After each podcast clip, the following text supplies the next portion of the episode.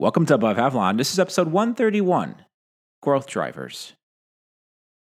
Hi, I'm Neil. Apple's growth story has returned with a vengeance. If we look back at the past few quarters that Apple reported, there's been a theme. Apple has been on a roll. The company's seeing record high iPhone average selling prices. We're seeing very strong momentum with services. Apple Watch and wireless AirPods are contributing to a growing wearables platform.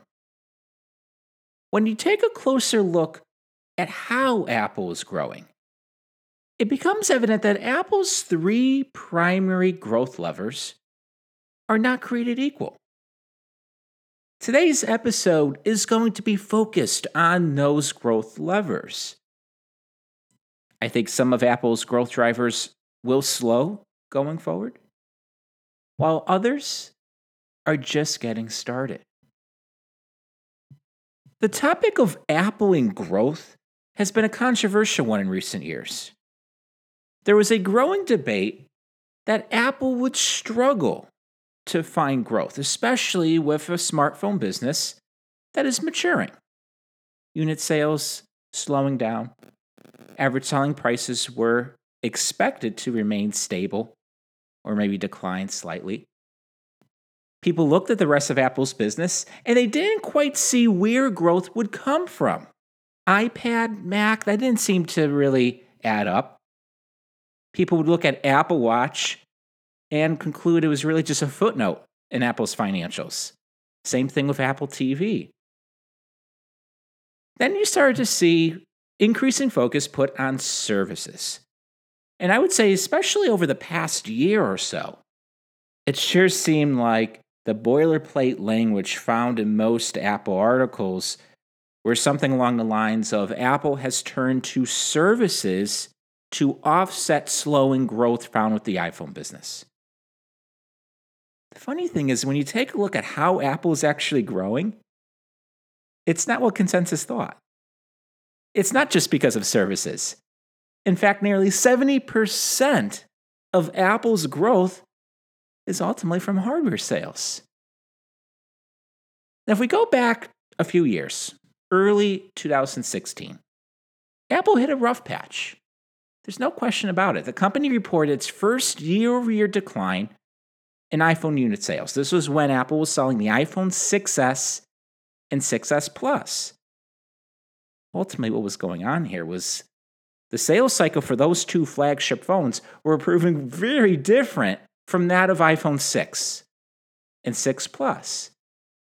I would go so far as to say management struggled at this point, trying to figure out upgrade patterns, trying to figure out who exactly would buy a phone every two years, or maybe even every year. So, with iPhone unit sales declining, Apple's overall revenue trends also turned negative. Back in the second quarter 2016 and the third quarter 2016, Apple reported a double digit decline in revenue. And so the narrative around Apple back at this time was seemingly negative. Now, again, I think in reality, things were not as bad as it seemed.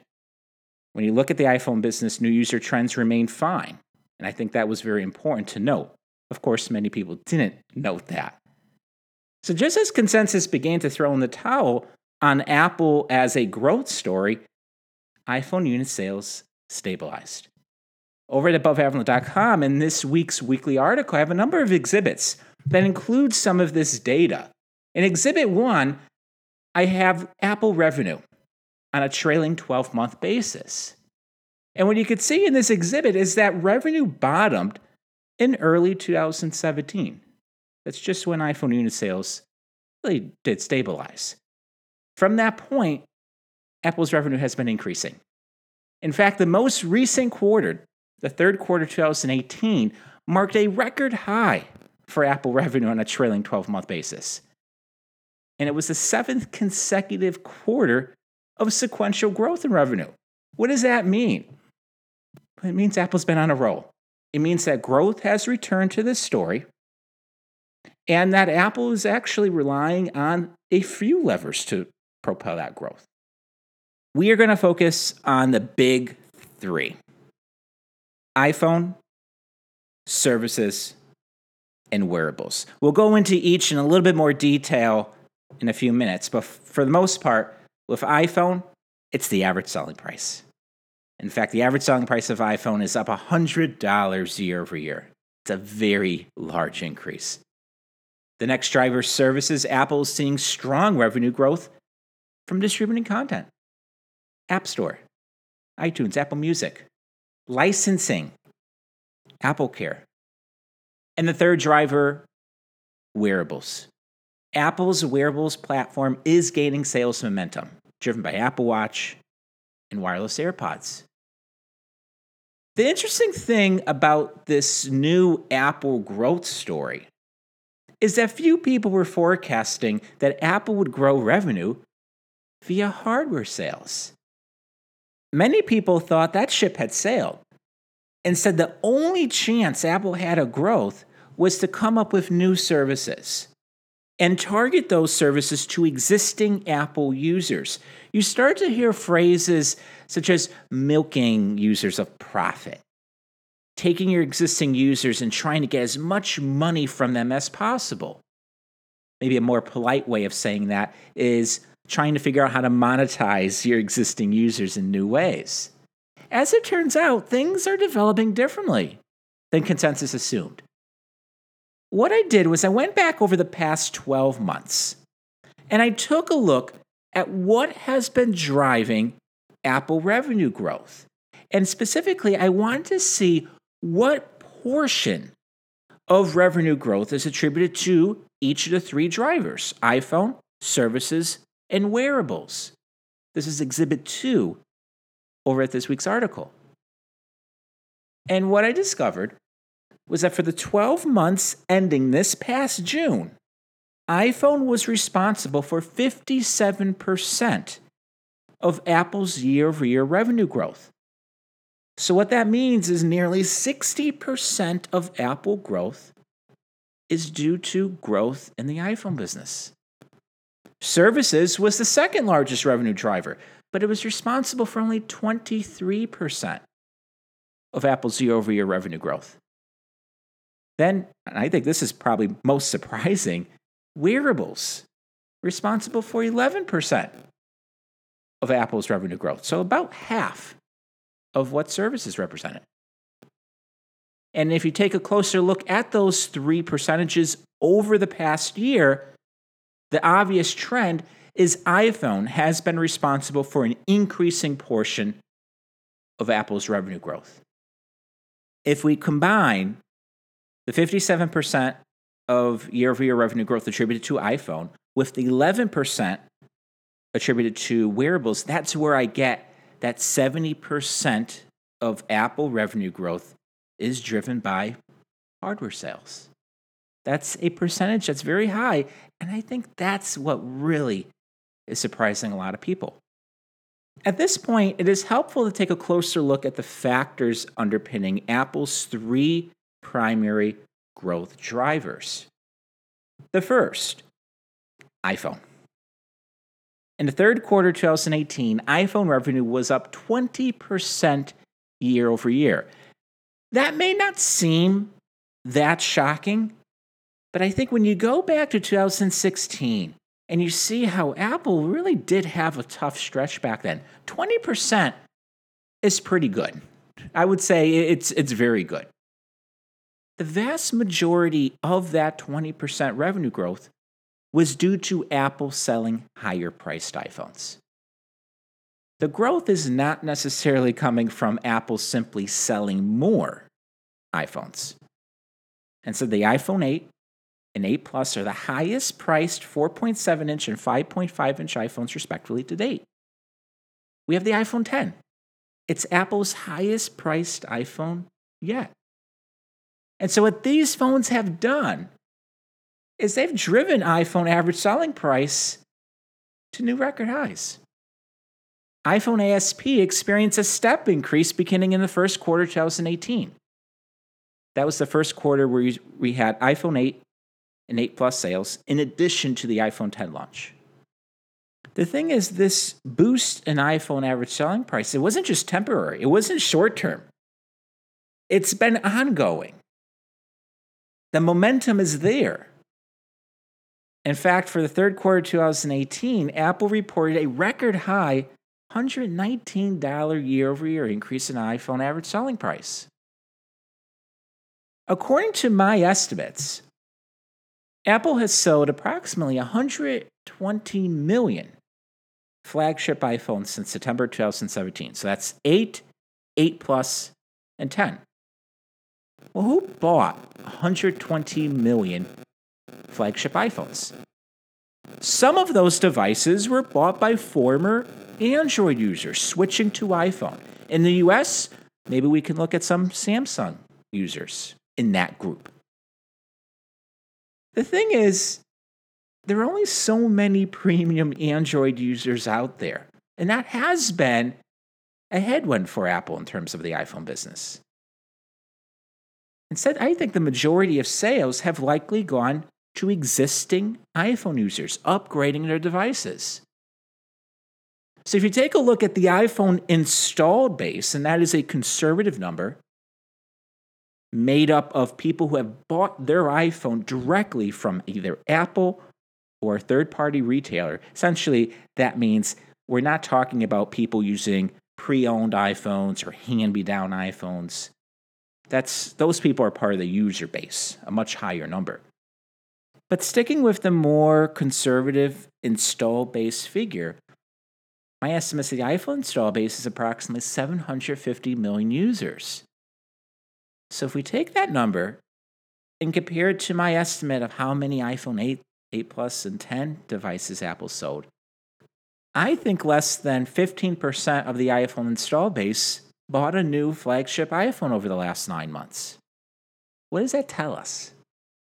A small percentage of the iPhone install base is responsible for driving much of the year over year increase in iPhone average selling price.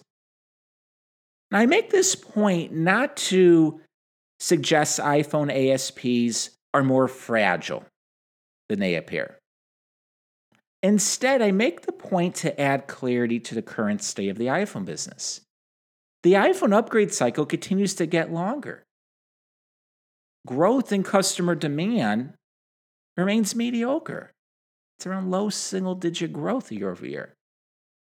However, despite those challenges, the sheer size of the iPhone install base, there are just simply so many people using iPhones, it makes it possible for Apple to sell close to 150 million higher priced flagship iPhones in any given year. We now turn to the second growth driver services.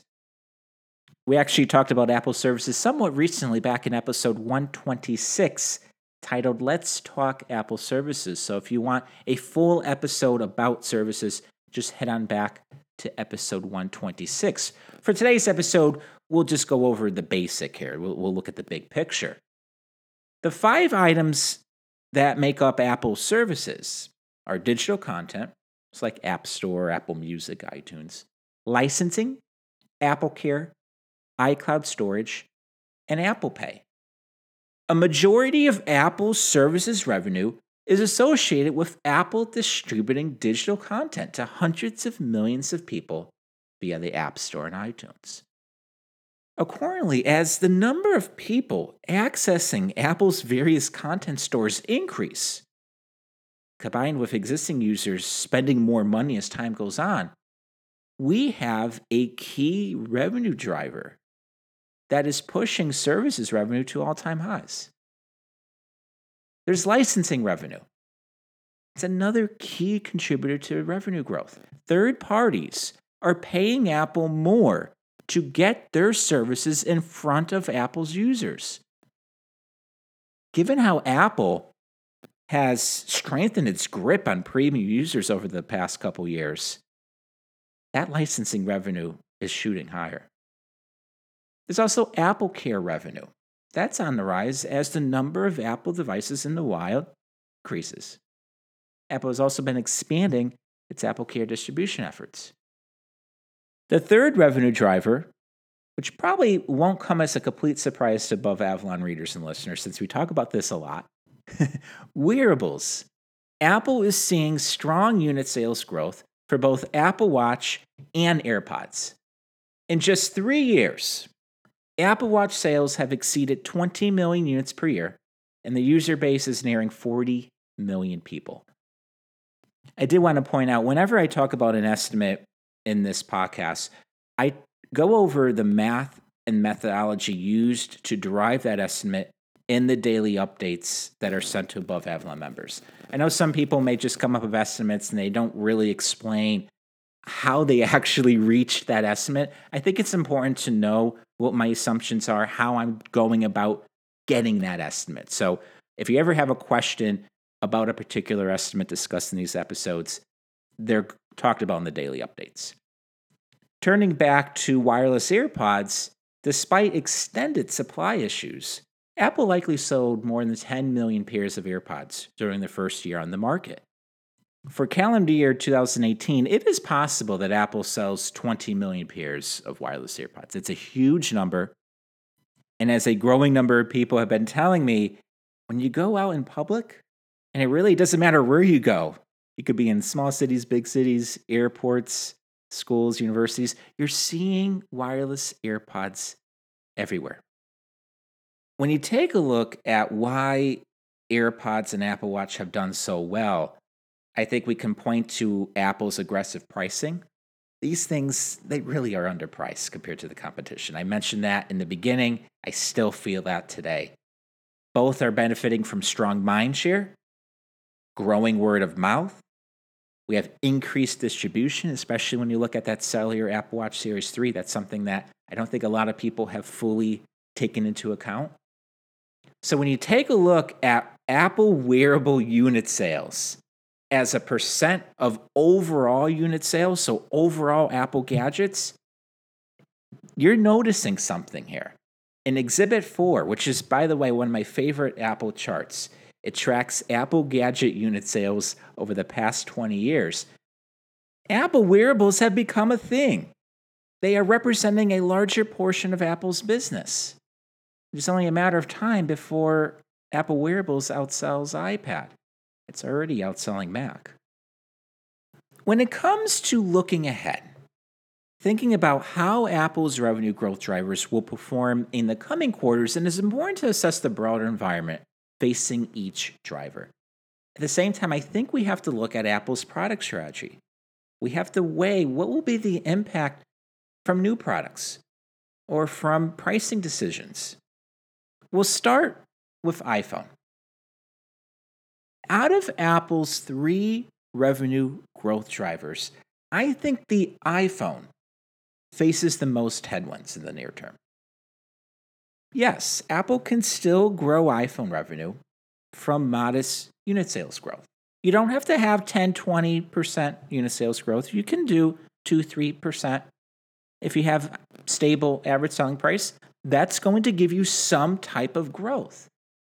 However, Apple will likely see less of a revenue boost from huge iPhone average selling price gains. It's going to be difficult for Apple to increase iPhone average selling price by another $100 in 2019. Instead, I think iPhone average selling price increases will likely decline in the near term. When you take a look at these upcoming new flagship iPhones, Apple is expected to unveil three new models. We have a 6.5 inch OLED, 5.8 inch OLED, and the 6.1 inch LCD. Even if we assume that the large 6.5 inch OLED, you can think of this as, say, a larger version of the iPhone 10. Even if that model is priced higher than iPhone 10, it's probably not going to have as large of an impact on iPhone average selling price as the iPhone 10 because this 6.5 inch phone is going to represent a smaller share of overall iPhone sales. Instead, the majority of iPhone sales will likely be found with the 6.1 inch LCD and the 5.8 inch OLED iPhones. These models will likely be priced similar to this year's flagship iPhones. That's why I think it's going to be that much harder for Apple to see another step increase in iPhone average selling price. Turning to services, the environment is very different. Instead of there being a major headwind, Apple Services stands to benefit from a number of factors that are coming together to support robust Apple Services revenue trends. At the top, so this is the big tailwind. This is the big supporting fact about Apple Services. They are benefiting from continued growth in the iPhone install base. So, as new users enter the install base, they are spending money on digital content, on Apple Care, possibly on iCloud storage. You have Apple eventually getting more money through licensing. And the thing is that this takes time to play out. So if someone buys their first iPhone, I think you have to really actually go out maybe two or three years before you start to see this person, this user, really contribute in terms of Apple services revenue. At the same time, larger industry themes, such as growing popularity around video subscription services, that stands to benefit Apple services revenue. Actually, it stands to benefit in a few ways. You have Apple earning a share of revenue via third party video subscription services, so like Netflix. And then, of course, you have Apple widely expected to launch its own paid video streaming service in 2019. That's obviously going to contribute to Apple services.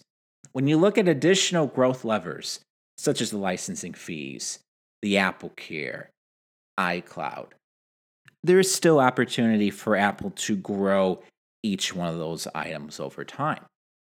In a scenario where iPhone revenue growth slows because you don't have as large of an increase in iPhone average selling price, it is reasonable to expect services will represent a larger portion of Apple's revenue growth in 2019. Now, at this point, you may have some people saying, well, see, I told you. We've been saying this for years. Apple's growth is all about services. So we were just wrong in 2018. We didn't see the iPhone thing. But in 2019, we're going to be right. Not quite. and that's because of Apple's third growth driver, wearables. In my view, Apple's wearable segment will likely serve as an Apple revenue growth engine for years. And I would go so far as to say I think this is the wild card when it comes to growth, say, over the next one, two, or three years. The days of Apple wearables being considered a rounding error or a revenue footnote are over. Over the past 12 months, Apple sold over $10 billion of wearables, and that includes Apple Watch, wireless AirPods, and Beats. If we assume Apple is able to maintain at least 30% to 40% unit sales growth over the next few years, it could certainly be higher than that. It could also be lower than that, but let's just say 30 to 40% unit sales growth. Within that range, Apple's wearables platform will reach $20 billion of annual revenue within three years. When you then look at the relatively low adoption rates for Apple Watch and AirPods within the Apple user base, there are plenty of potential users left to fuel unit sales growth. And then over the long run, this is where things become really interesting. Apple will likely expand the wearables platform to include other things besides just Apple Watch, AirPods, and Beats. We're going to be looking at new form factors, looking at likely new product categories. I think all of those developments will add even more growth potential to Apple's wearable segment. When we look at the big picture, in the last two quarterly earnings conference calls, Tim Cook has talked about the smartphone market as being one of the best for a company like Apple. And you could go back through the history of the world. The smartphone is just amazing for Apple. That's according to Tim Cook.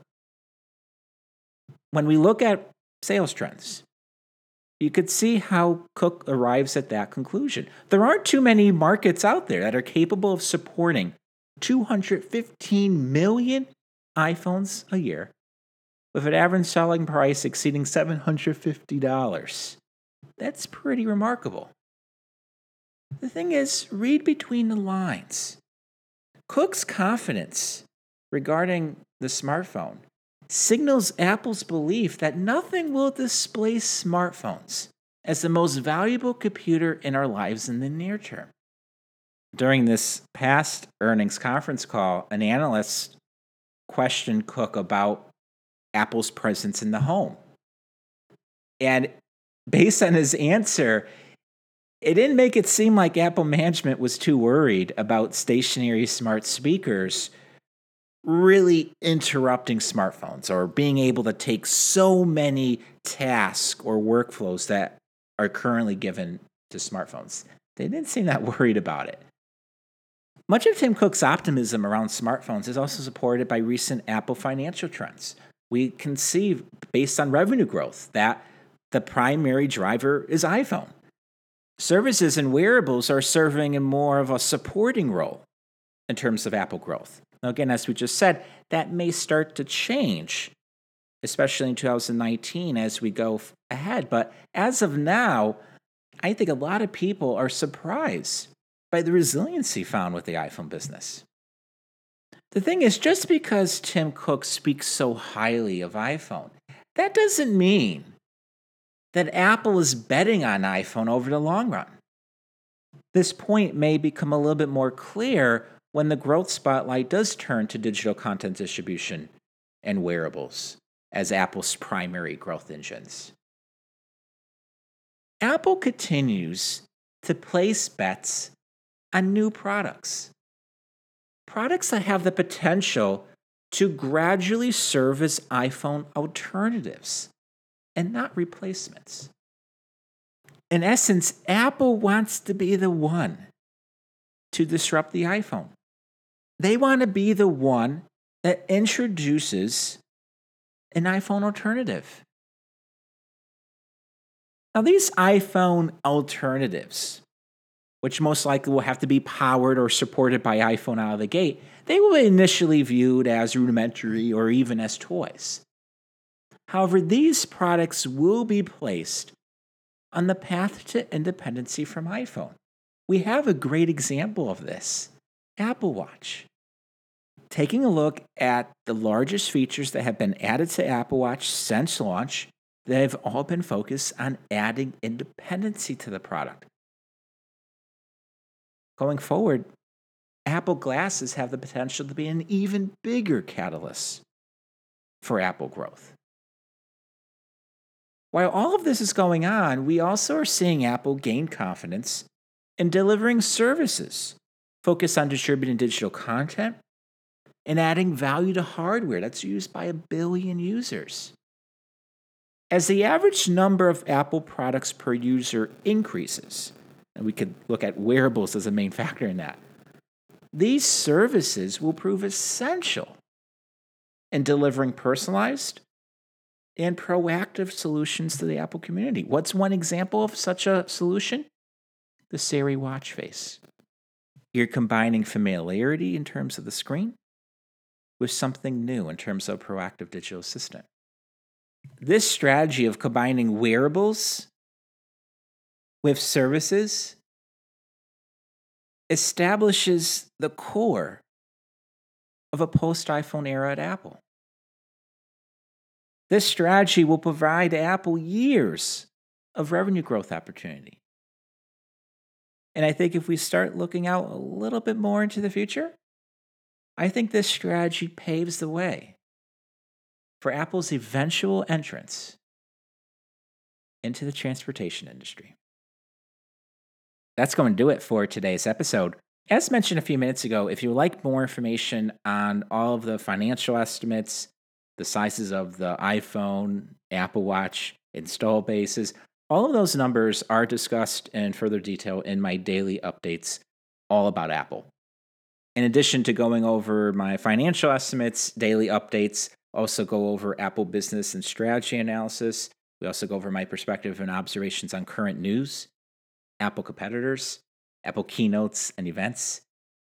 If it is of interest to Apple, it is something I pay attention to in the daily updates.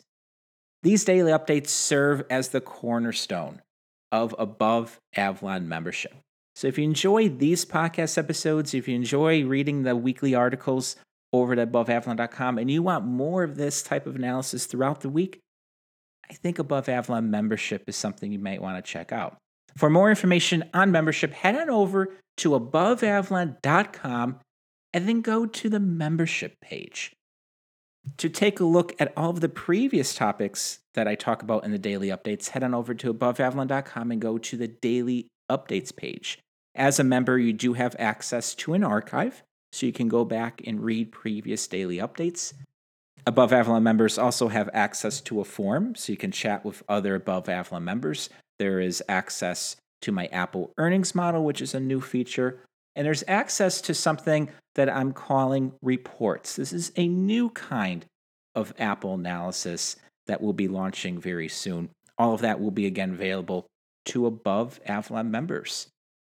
There are two membership options available. There is a monthly option for $20 per month, and there is an annual option for $200 per year.